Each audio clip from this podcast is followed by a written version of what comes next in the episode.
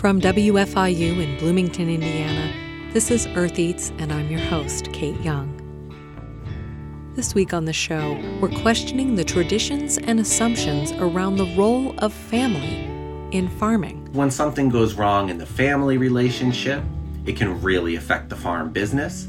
And when something goes in the wrong in the farm business, it can really affect the family relationship, which has big implications for things like food security although we often don't look at it that way. My guest is food scholar and sociologist Dr. Ike Leslie of the University of New Hampshire. Stay with us for a conversation about queering the food system. That's coming up after this.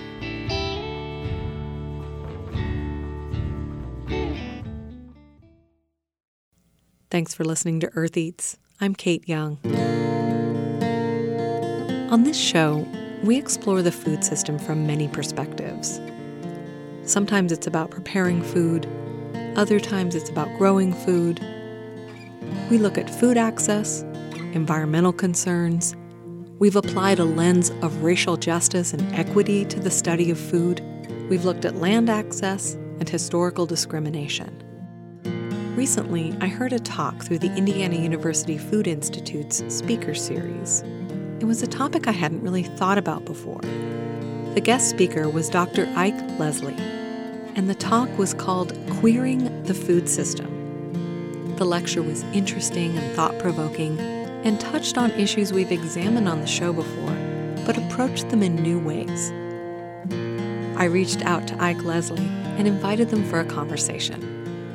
My name is Ike Leslie and I'm a sociologist currently working in the food systems department at the University of New Hampshire. I'm also a farmer at Magnetic Fields Farm here in Athens, Vermont, and I'm a community organizer, especially with LGBTQ plus farmers around the Northeast. What do you mean when you talk about queering the food system?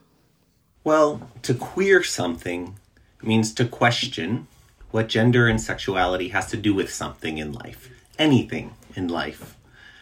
Now, a queer perspective, it's a justice perspective, which demands that we approach all of these topics intersectionally, especially in terms of race. And so when I talk about queering the food system, I'm talking about questioning what gender, sexuality, and their intersecting oppressions has to do with queer farmers, queer eaters, and queer folks in between. Can you talk about the history of the family farm as a as a social creation? One of the wonderful things about using a queer perspective is that a queer perspective is not only about looking at the experiences of queer people. It's primarily concerned with that, but it's also about investigating what does gender and sexuality have to do in the lives and the lived experiences of all folks?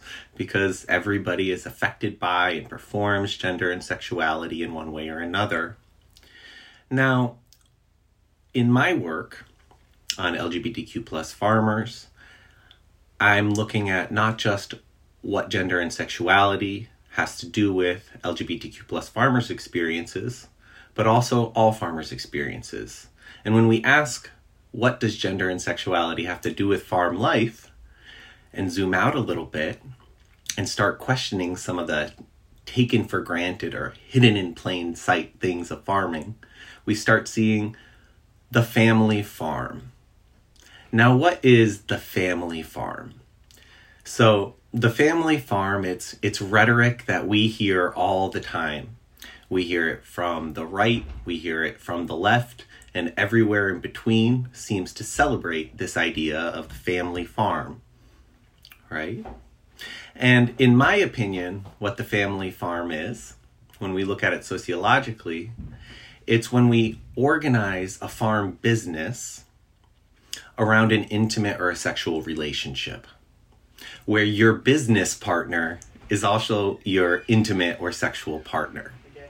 So my research investigates what does this way of doing farming and this way of doing family have to do with topics like farm viability, sustainability, and social justice. Now, how did we get here? was your question. What's the history of the family farm? Here I'm drawing on the work of Dr. Gabriel Rosenberg, who's a queer theorist and a historian at Duke University. And Dr. Rosenberg looks at the history of the family farm in the United States and finds that farms in the US have not always been organized around this type of family farm.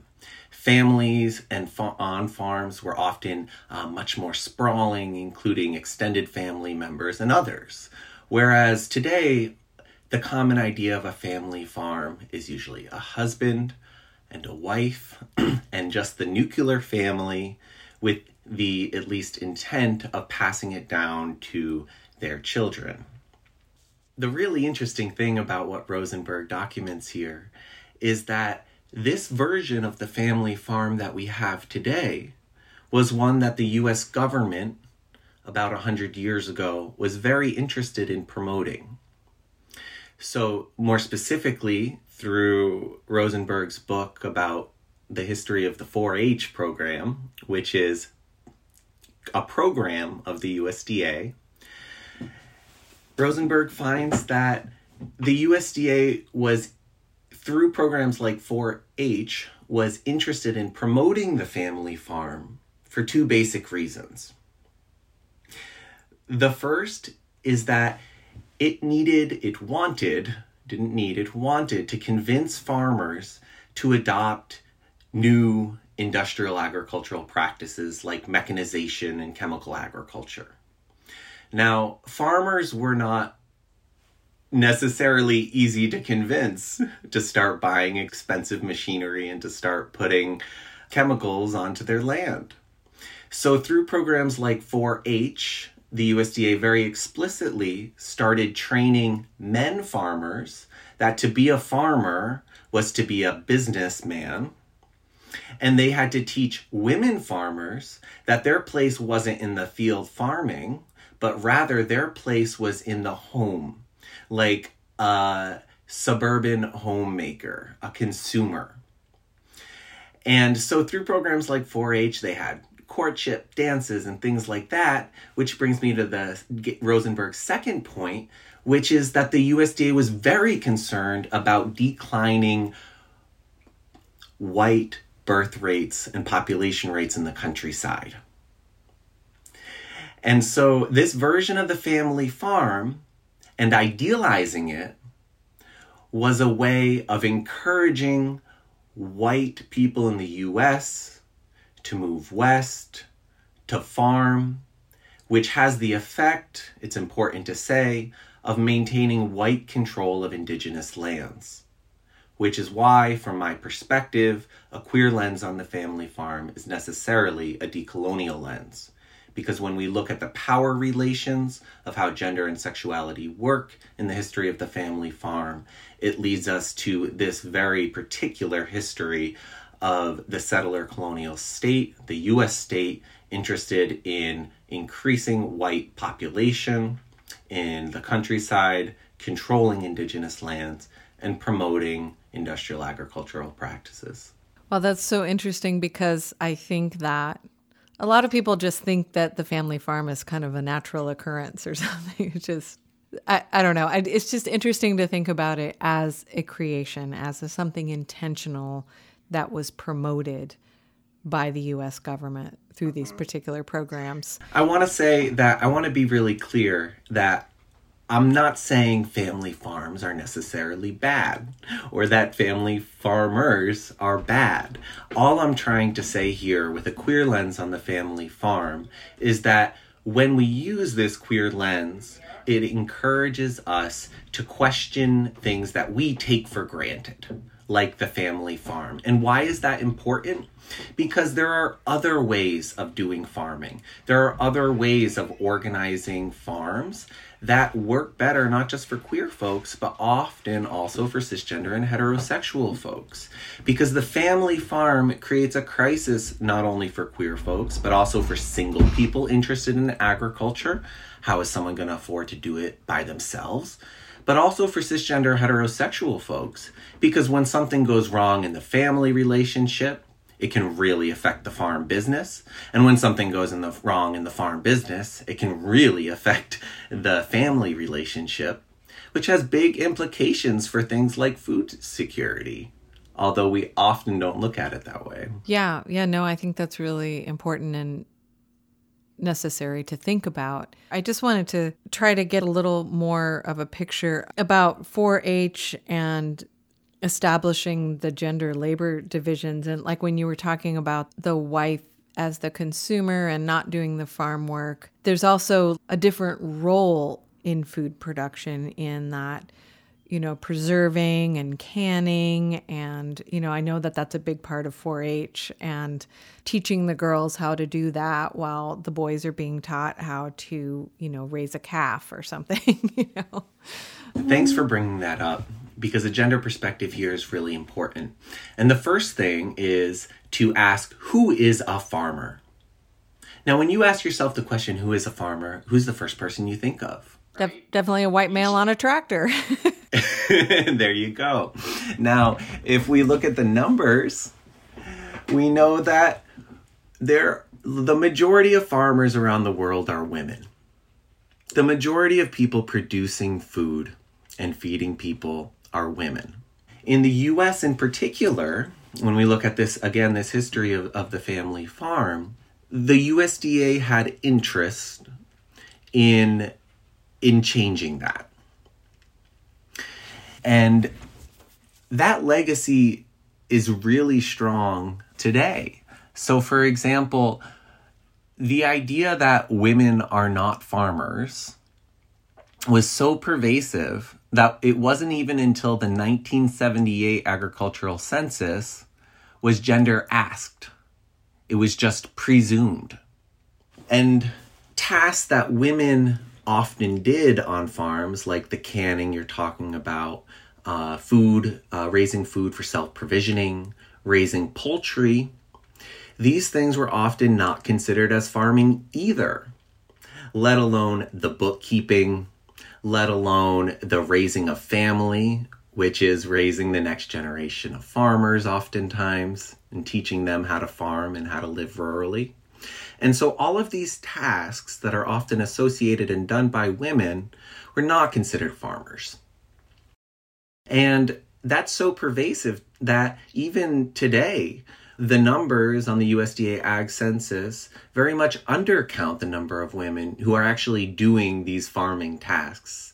And oftentimes it's it's in women themselves, women farmers who don't see themselves as farmers because the common definition of who a farmer is does not include the tasks that they might be doing. So I wanted to talk a little bit about I mean we're we've already started talking about this, but more kind of contemporary farming, how it relies on marriage for labor, for off farm income, for health insurance, and those sorts of things. That I feel like that's something that's kind of hidden too from people who aren't trying to farm in the US right now. so in my research, I look at what does gender and sexual norms have to do with farm viability, sustainability, and social justice? a core one of these norms is marriage. And when we look at what beginning farmers say are their top challenges for farm viability, a survey from the National Young Farmers Coalition finds that those top challenges are access to land, labor, student loan debt, which I understand as credit and knowledge, and health insurance. In the US, how do farmers go about accessing those key resources for farm viability? Well, it's often through marriage. So, for example, accessing land often comes through an intimate partner's wealth or family or off farm income. And so, we don't normally talk about it this way, but the agricultural system that we have in the United States relies on this heteropatriarchal organization of doing farms and of doing family.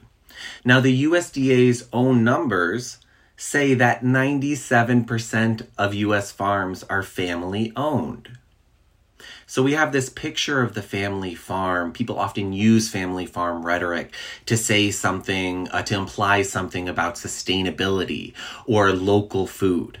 But if 97% of farms in the US are considered family farms that are organized this way, we know that the most conventional, the most industrial, and oftentimes the most unsustainable farms are also family farms.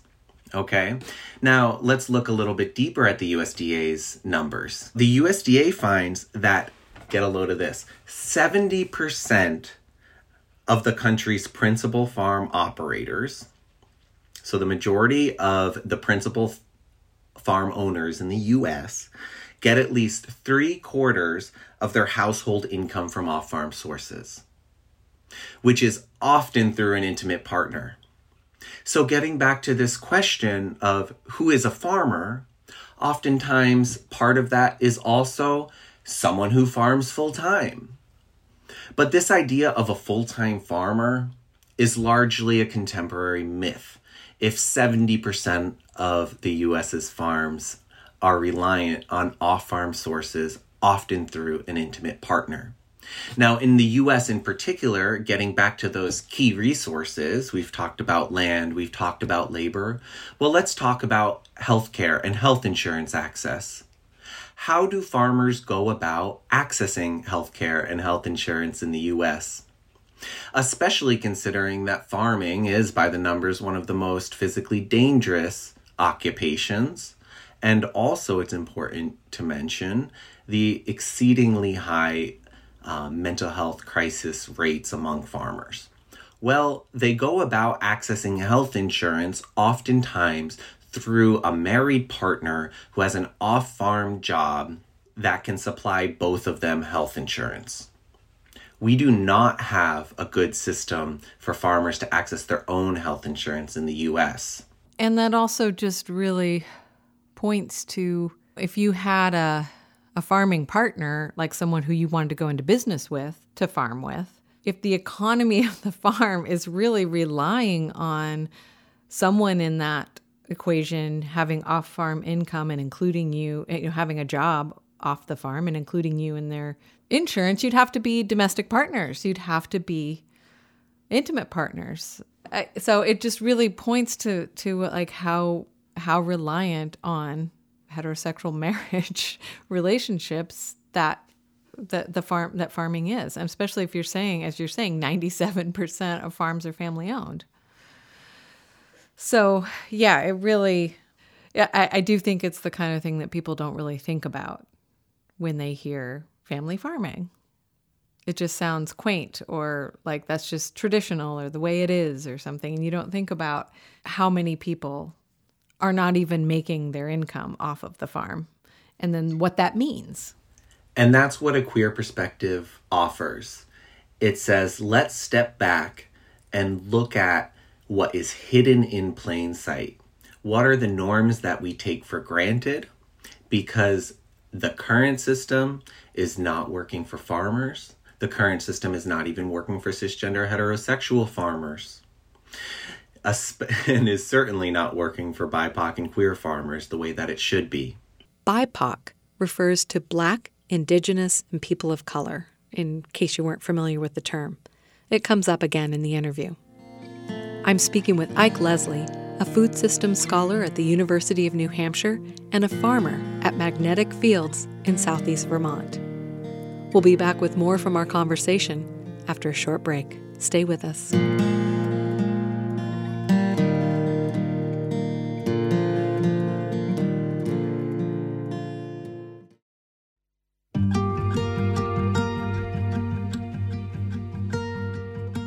Welcome back. I'm Kate Young, and today on Earth Eats, we're talking with Ike Leslie, a sociologist and food systems scholar at the University of New Hampshire. We're looking at farming and food systems from a queer perspective, which, as we talked about in the first part of the show, is also a justice perspective and is intersectional, especially in terms of race. Here's Ike Leslie. So let's talk a little bit about how, let's talk about farm viability let's talk about these key resources land, labor, credit, knowledge, and healthcare access. These are the really big things that farmers need to have access to for their farm businesses to work out. And let's talk about what that means for queer folks and queer BIPOC folks and BIPOC folks in agriculture. So let's go through it one by one. So, in my own research, and I'm just going to give one example for each. In my own research, I found that as far as land access goes, queer farmers and especially queer BIPOC folks were often reluctant to pursue land access in rural areas, which, by the way, is where oftentimes the best farmland and the most affordable farmland is. And so I jotted down a quote here from uh, one of the farmers that I interviewed, who we'll call Alex who is a genderqueer farmer of color, grew up in the rural Midwest, and wanted to farm in the country. But Alex told me, I want to have my own land, but I'm also nervous about what life would be like out in the country. And I don't want to subject my children to any types of cruel forms of bullying or mistreatment. If people aren't receptive to my queer sexuality and queer gender expression, how will that affect my sales as a farmer? Mm-hmm. So, when we talk about oppression, heterosexism, heteropatriarchy, racism in rural areas, there's this common idea out there that cities are safer, are more accepting for queer folks, and that rural places are not. And this is a common stereotype even within mainstream LGBT spaces. But what my research shows is that heterosexism and oppression, it exists everywhere. It exists in cities, in rural areas, in suburban areas, across that continuum. But the difference often is in cities, there's oftentimes a denser concentration of queer community where you can go to for support that where when you are experiencing oppression, when you are experiencing the challenge of being isolated as a queer person, you have a community to go to. And it's important to say here that it's not only folks' actual experiences of oppression in rural areas, but also their perceptions of what they expect to find in rural areas. That there's this dominant narrative out there that folks can't find queer community in the country. That, in and of itself, keeps folks from moving to rural areas. So, talking about labor here, we've talked some about how when we use a queer lens on the family farm, it shows us that intimate partnerships are a key part of um, the labor equation for a farm. Whether that person is working on the farm, working an off farm job, or doing any of sort of that back end stuff that's really important for the farm that is farming, in my opinion, like bookkeeping. And when we think about queer folks in the countryside, because of our, you know, overall fewer numbers, invisibility, and because of the rural heterosexism that does exist, it can be really difficult to find intimate partners who want to live or farm rurally. And so, this model of the family farm doesn't work for a lot of queer folks. Now, talking about credit access, let's talk about getting a farm off the ground, right? We know that the USDA, uh, about 20 years ago, has lost some real big court battles for discrimination in the loan process. Now, just one example from that Dr. Julie Keller at the University of Rhode Island investigated what this meant for women farmers and found that women were not, quote, read as farmers by loan officers, and so they were less likely to get loans. Thinking back to what we were discussing about who is a farmer, right? So if the loan officer does not perceive the person asking for a loan as a true farmer, they're less likely to get loans. And so my point here, and Dr. Keller's point here, is that farmers' ability to get government assistance and loans is tied up in the loan officer's perceptions and implicit biases about what it means to be a farmer, which is influenced by their ideas about gender, sexuality, and race. Now, I'll say, as far as learning how to farm goes, One common way that folks learn to farm these days is through apprenticeships, which can be very isolating for queer folks. Think about what it means, for instance, for a transgender person to move to the rural countryside where they do not have community, to be working on a cisgender heterosexual farm that they might not know the politics of. They might not have transportation, they might not have a way to leave. And so, without visible queer community and spaces like apprenticeships, universities, conferences, and other places where people learn to farm, queer potential farmers can easily be made to feel like this profession is not for them. So, you talk about how sustainable agriculture, you know, the kind of non conventional, more, you know, vegetable and fruit farming kind of practices do offer more of a space for women, but that often it's well educated, white, heterosexual women who are married. And so even the places that are allowing space for women, there's also there's just again the intersections of of race and class and what you have access to.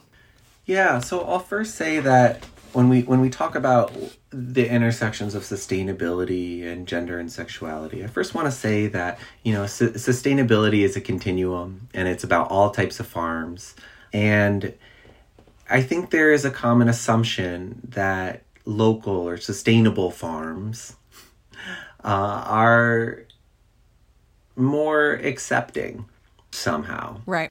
Which is just not necessarily true.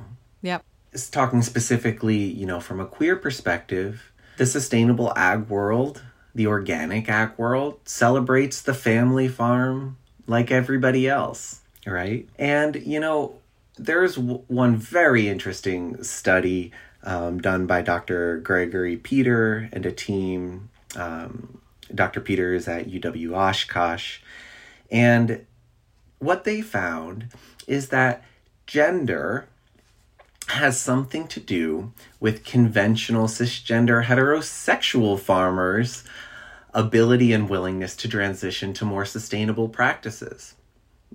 Now, I'm talking, the, this was a study of, of commodity producers in the Midwest, right? Conventional commodity producers. So, like corn and soybeans. Mm-hmm.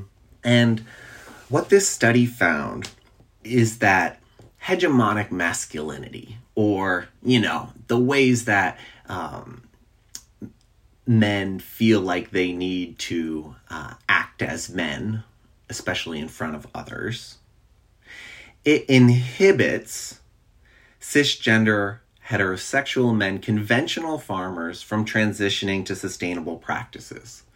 Now, why? Because certain aspects of hegemonic masculinity, like the things that this type of masculinity celebrates, like bigness, mechanization, and the domination of nature, these things align with industrial agricultural practices. And so this study found that transitioning to sustainable agriculture meant that these men farmers not only had to change their actual farming practices, but they had to change how they see themselves as men. Because men sustainable farmers, they found, were more likely to do things like admit mistakes, to learn from them, describe farming as working with instead of against nature, to praise cooperation, instead of acting in competition with other farmers, and also to welcome the voices of women. But that seems to go against what you said a few minutes ago about how we have this perception that people who do sustainable farming are are somehow different and and it sounds like maybe they are somewhat um, in terms of what they're open to and how their relationship with the natural world and well, certainly not all sustainable farmers are the same. Right, of course. But I think I I think one thing that is a pattern across sustainable agriculture that offers some opportunity for social acceptance is the very fact that sustainable farmers are questioning the mainstream system. Yeah. That what is common among sustainable farmers is they don't just take for granted the way things are done they ask themselves that extra question of what do I need to do to do things a little bit better? My point earlier is that just because they're asking that question in terms of things like soil health doesn't mean they're asking that question in terms of things like gender, sexuality, and race relations. Right. And w- what you said about how they're kind of pushing the, the image of the family farm just as much as conventional farmers are, in some ways I can picture it even more so because there is kind of an element of marketing that you know organic farmers sustainable agriculture is trying to do to say hey we're not hippies in the woods we're like just like conventional farmers we're you know heteronormative families and we're doing this kind of farming and you don't need to be afraid, you know?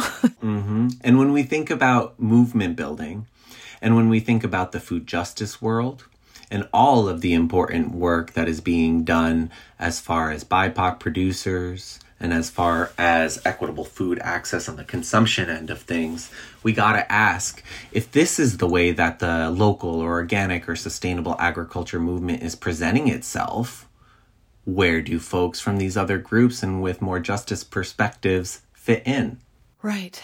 Do you want to talk a little bit about some of the other models that are possible? I'm so glad you asked me that. So, one of my mentors was Dr. Monica White uh, at the University of Wisconsin Madison. And Dr. White studies the history of Black farmers and Black farmer cooperative organizing in the US. And one of her main points is that the story of black farmers does not end with slavery and oppression, but that there is a rich history of black farmers using agriculture as resistance to capitalist agriculture and as resistance to systemic racism in this country.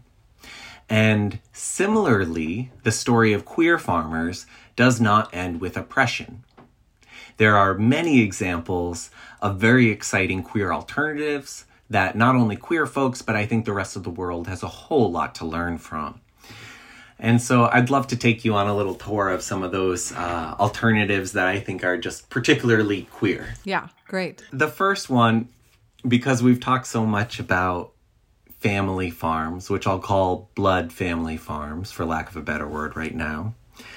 The first is chosen family farms. Now, this concept of chosen family is one that queer people have had for a long time and stems from when queer folks have been and still are unfortunately rejected by their blood families. Queer folks have often and continue to develop other types of families that look very different from traditional heteronormative blood families. And we see that in farming too. So, because farming is at the end of the day a cooperative enterprise, in one way or another, individuals don't get food from farm to plate. So, what's really interesting to me about this idea of chosen family versus blood family is in blood family, there's no opportunity to consent to who you're in relationship with. Whereas in chosen family, it's all about ongoing consent which, by the way, necessarily makes it a feminist project. And so I see examples of queer farmers organizing who they live with and who they farm with in much more diverse ways than that family farm model. Now, many queer farmers do follow the family farm model or some adaptation of it, and that works for them. But many others that I farm with and I organize with and that I've interviewed, like bristle at this very heteronormative idea of the blood family farm. And so chosen family farms means that there's not this sort of heteropatriarchal blueprint for organizing land and farm ownership or labor relations. And so chosen family farms oftentimes promote negotiation and imagination about alternative and oftentimes more cooperative forms of farm organization and ownership. Another queer alternative is the idea of queer ecology. And one of the projects of queer ecology is to question how humans use ideas about nature to further political goals.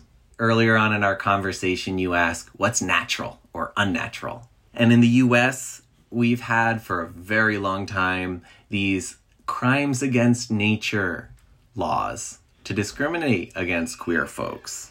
And so, my point here is that part of queer activism is questioning what people in power say is natural and unnatural. And when we start questioning things like this, we start to see things like farming sustainability and the climate crisis differently. Another really exciting alternative that I see is queer food supply chains. So, one thing that we haven't talked about yet is my research on queer food insecurity. But on this idea of queer food supply chains, queer farmers have started developing pathways from farm to plate to be feeding queer folks who are not being adequ- adequately fed uh, by our current food system. And so, an example of this is Rocksteady Farm in Millerton, New York, which is a for profit queer farmer worker cooperative, which does things like solidarity CSA shares and delivers to queer health organizations in New York City. And one last thing I'll mention is transnational queer farmer organizing. So I don't want us to get the impression here that queer farmer organizing is a US thing or a white thing. It's been happening around the world. And in particular, La Via Campesina member organizations in Brazil and also in Europe are have been having conversations about the roles of gender and sexuality in a rural and farming future centered on a concept um, that they call food sovereignty. And in these spaces, there's a couple things that, you know, that they focus on, which I think are, are very queer that I'd love to share.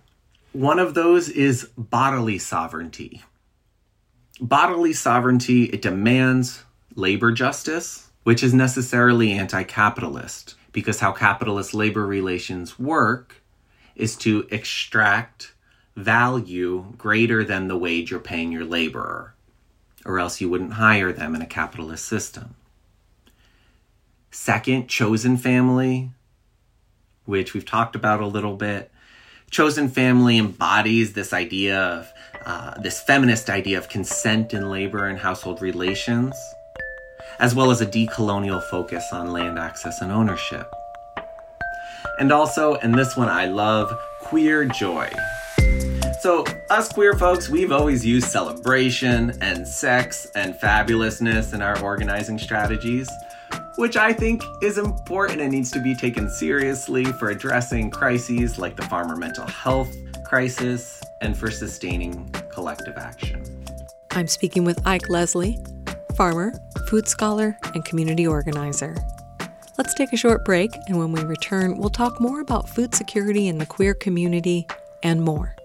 Stay with us.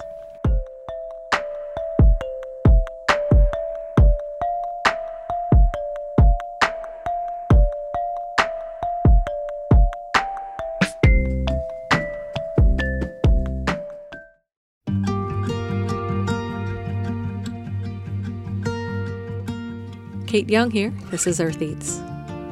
Some of the current research that my guest, Dr. Ike Leslie, is involved with, alongside Dr. Jess Carson and Dr. Analena Bruce at the University of New Hampshire, is tracking food insufficiency rates for queer and trans folks compared with heterosexual and cisgender folks. Their preliminary findings indicate some significant disparities now, keep in mind, all of these numbers I'm about to share with you are an undercount of food insecurity in the sense that if you didn't have enough money for food three weeks ago, but did last week, you wouldn't show up in these numbers. So, let's look at those numbers by sexual orientation. In the US, about 7% of straight identifying folks didn't have enough money for food, and the number is double 14% for lesbian, gay, bisexual, and non trans queer folks. In the United States, 8% of cisgender folks experienced food insecurity last week, and 21% of transgender folks did. Let's look at those numbers by race. In New England, which often prides itself as being maybe more progressive and which also has a lower overall food insecurity rate, people who identified as straight and Hispanic had a food insufficiency rate of about 12%. And those who identified as lesbian, gay, or bisexual or non trans queer folks and Hispanic, that number jumped to 24%. cisgender folks in New England have a food insufficiency rate at around 6%, but those who identified as transgender and Hispanic, that number jumped to 33, 1 in 3. And for those who identified as trans and black, that number is at 35%. The food system and the food economy that we have is failing to feed queer people and especially transgender people and especially queer and trans people of color. And do you feel like that is just a reflection of, I mean, because we know that food insecurity is tied to poverty and to wages and to access to all of these other resources in society. It's not just all on its own. In these models, with this data set, we were actually able to control for income. And unfortunately, we found that these disparities persisted even after controlling for income. So people at the same income rates, transgender and LGB folks, were more likely to report food insufficiency. And that could be for for a number of different reasons. This is something we don't know much about why, and is why we need much more research, especially qualitative research, to tell us why. But we have a couple of clues. So, for example, one of the few qualitative studies on LGBT food insecurity found that at publicly funded food provisioning sites so places where you know if you if you need emergency food access these places are often held at churches, especially in rural areas. And this study found that some of these churches even expected people to pray before receiving their food. That's just one example of how oppression based on gender, sexuality, and race exists outside of income, but it also exists through income there is this common stereotype of the affluent white urban gay man. And it is nothing but a stereotype. The numbers show us that LGBTQ poverty rates are disproportionate compared to cisgender and heterosexual poverty rates.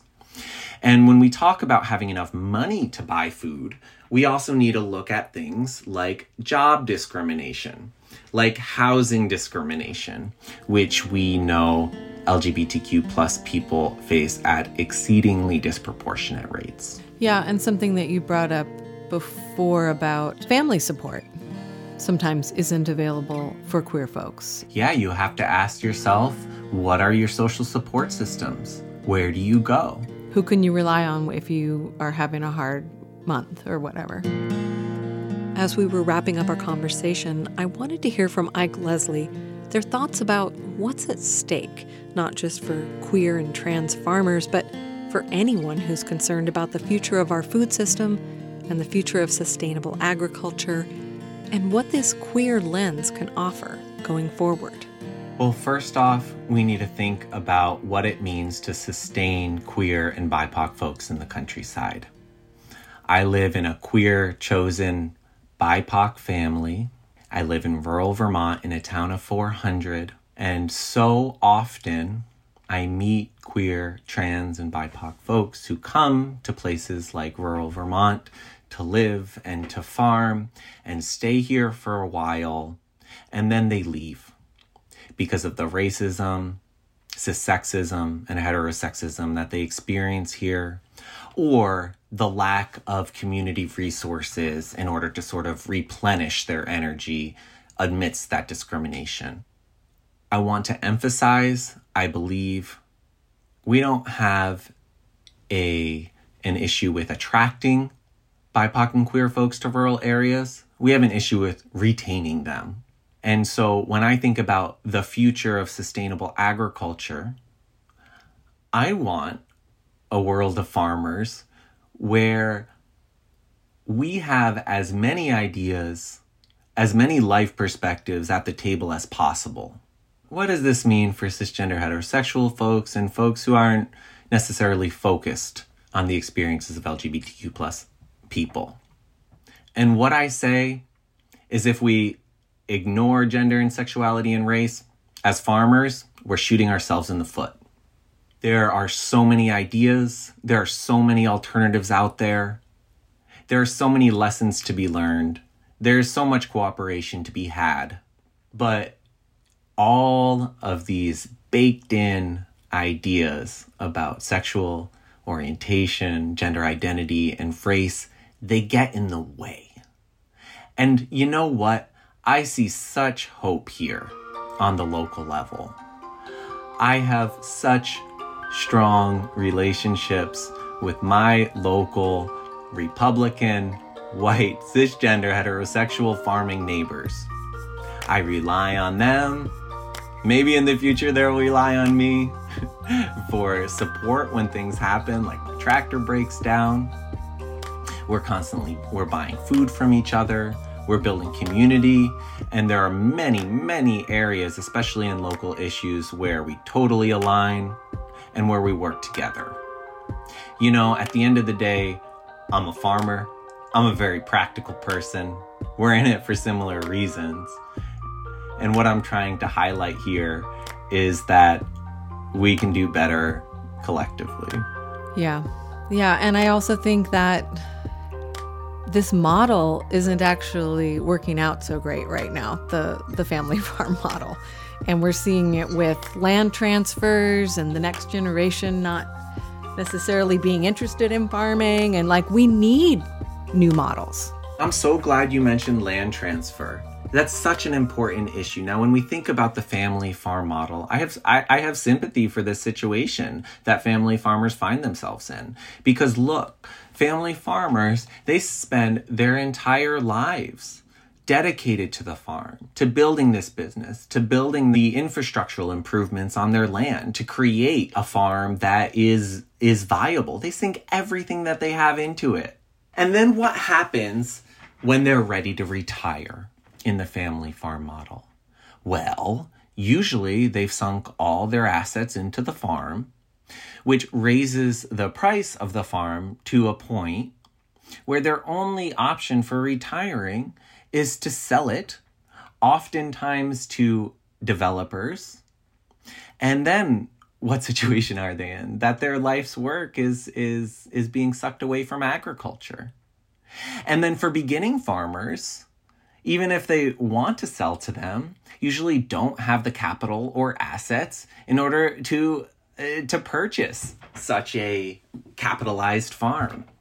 And so the family farm model, it doesn't offer positions for people to come in and out of the business and in and out of ownership the way that other models do.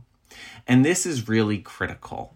When we talk about farmers, the assumption is we're talking about farm owners, not farm workers. Now, to me, a farmer is someone who grows food or fiber or fuel. And we need pathways for people, for farmers who are growing what we in society need to have ownership and to have pathways in and out of land tenure that allows them to make decisions about their land in ways that are more cooperative, that are better for labor, and that are better for the environment.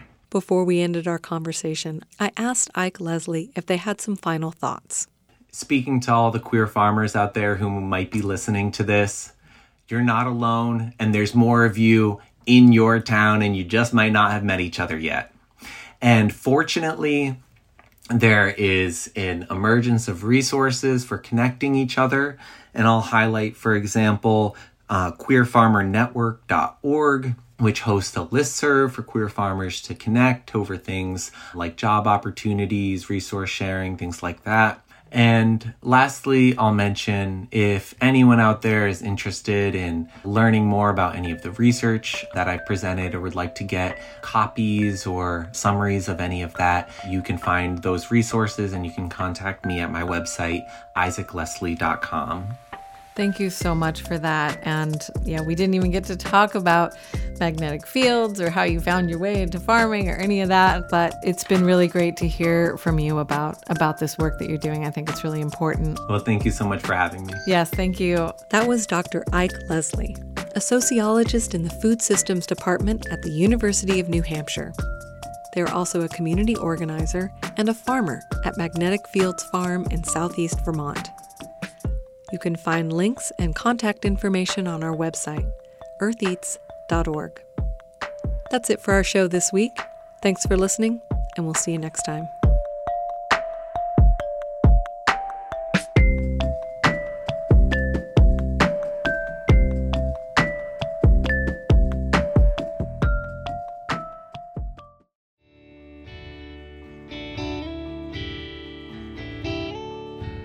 Eats is produced and edited by Kayte Young with help from Eoban Binder, Alex Chambers, Mark Chilla, Toby Foster, Samantha G., Abraham Hill, Peyton Whaley, Harvest Public Media, and me, Daniela Richardson. Our theme music is composed by Aaron Toby and performed by Aaron and Matt Toby. Additional music on the show comes to us from the artist at Universal Production Music. Our executive producer is John Bailey.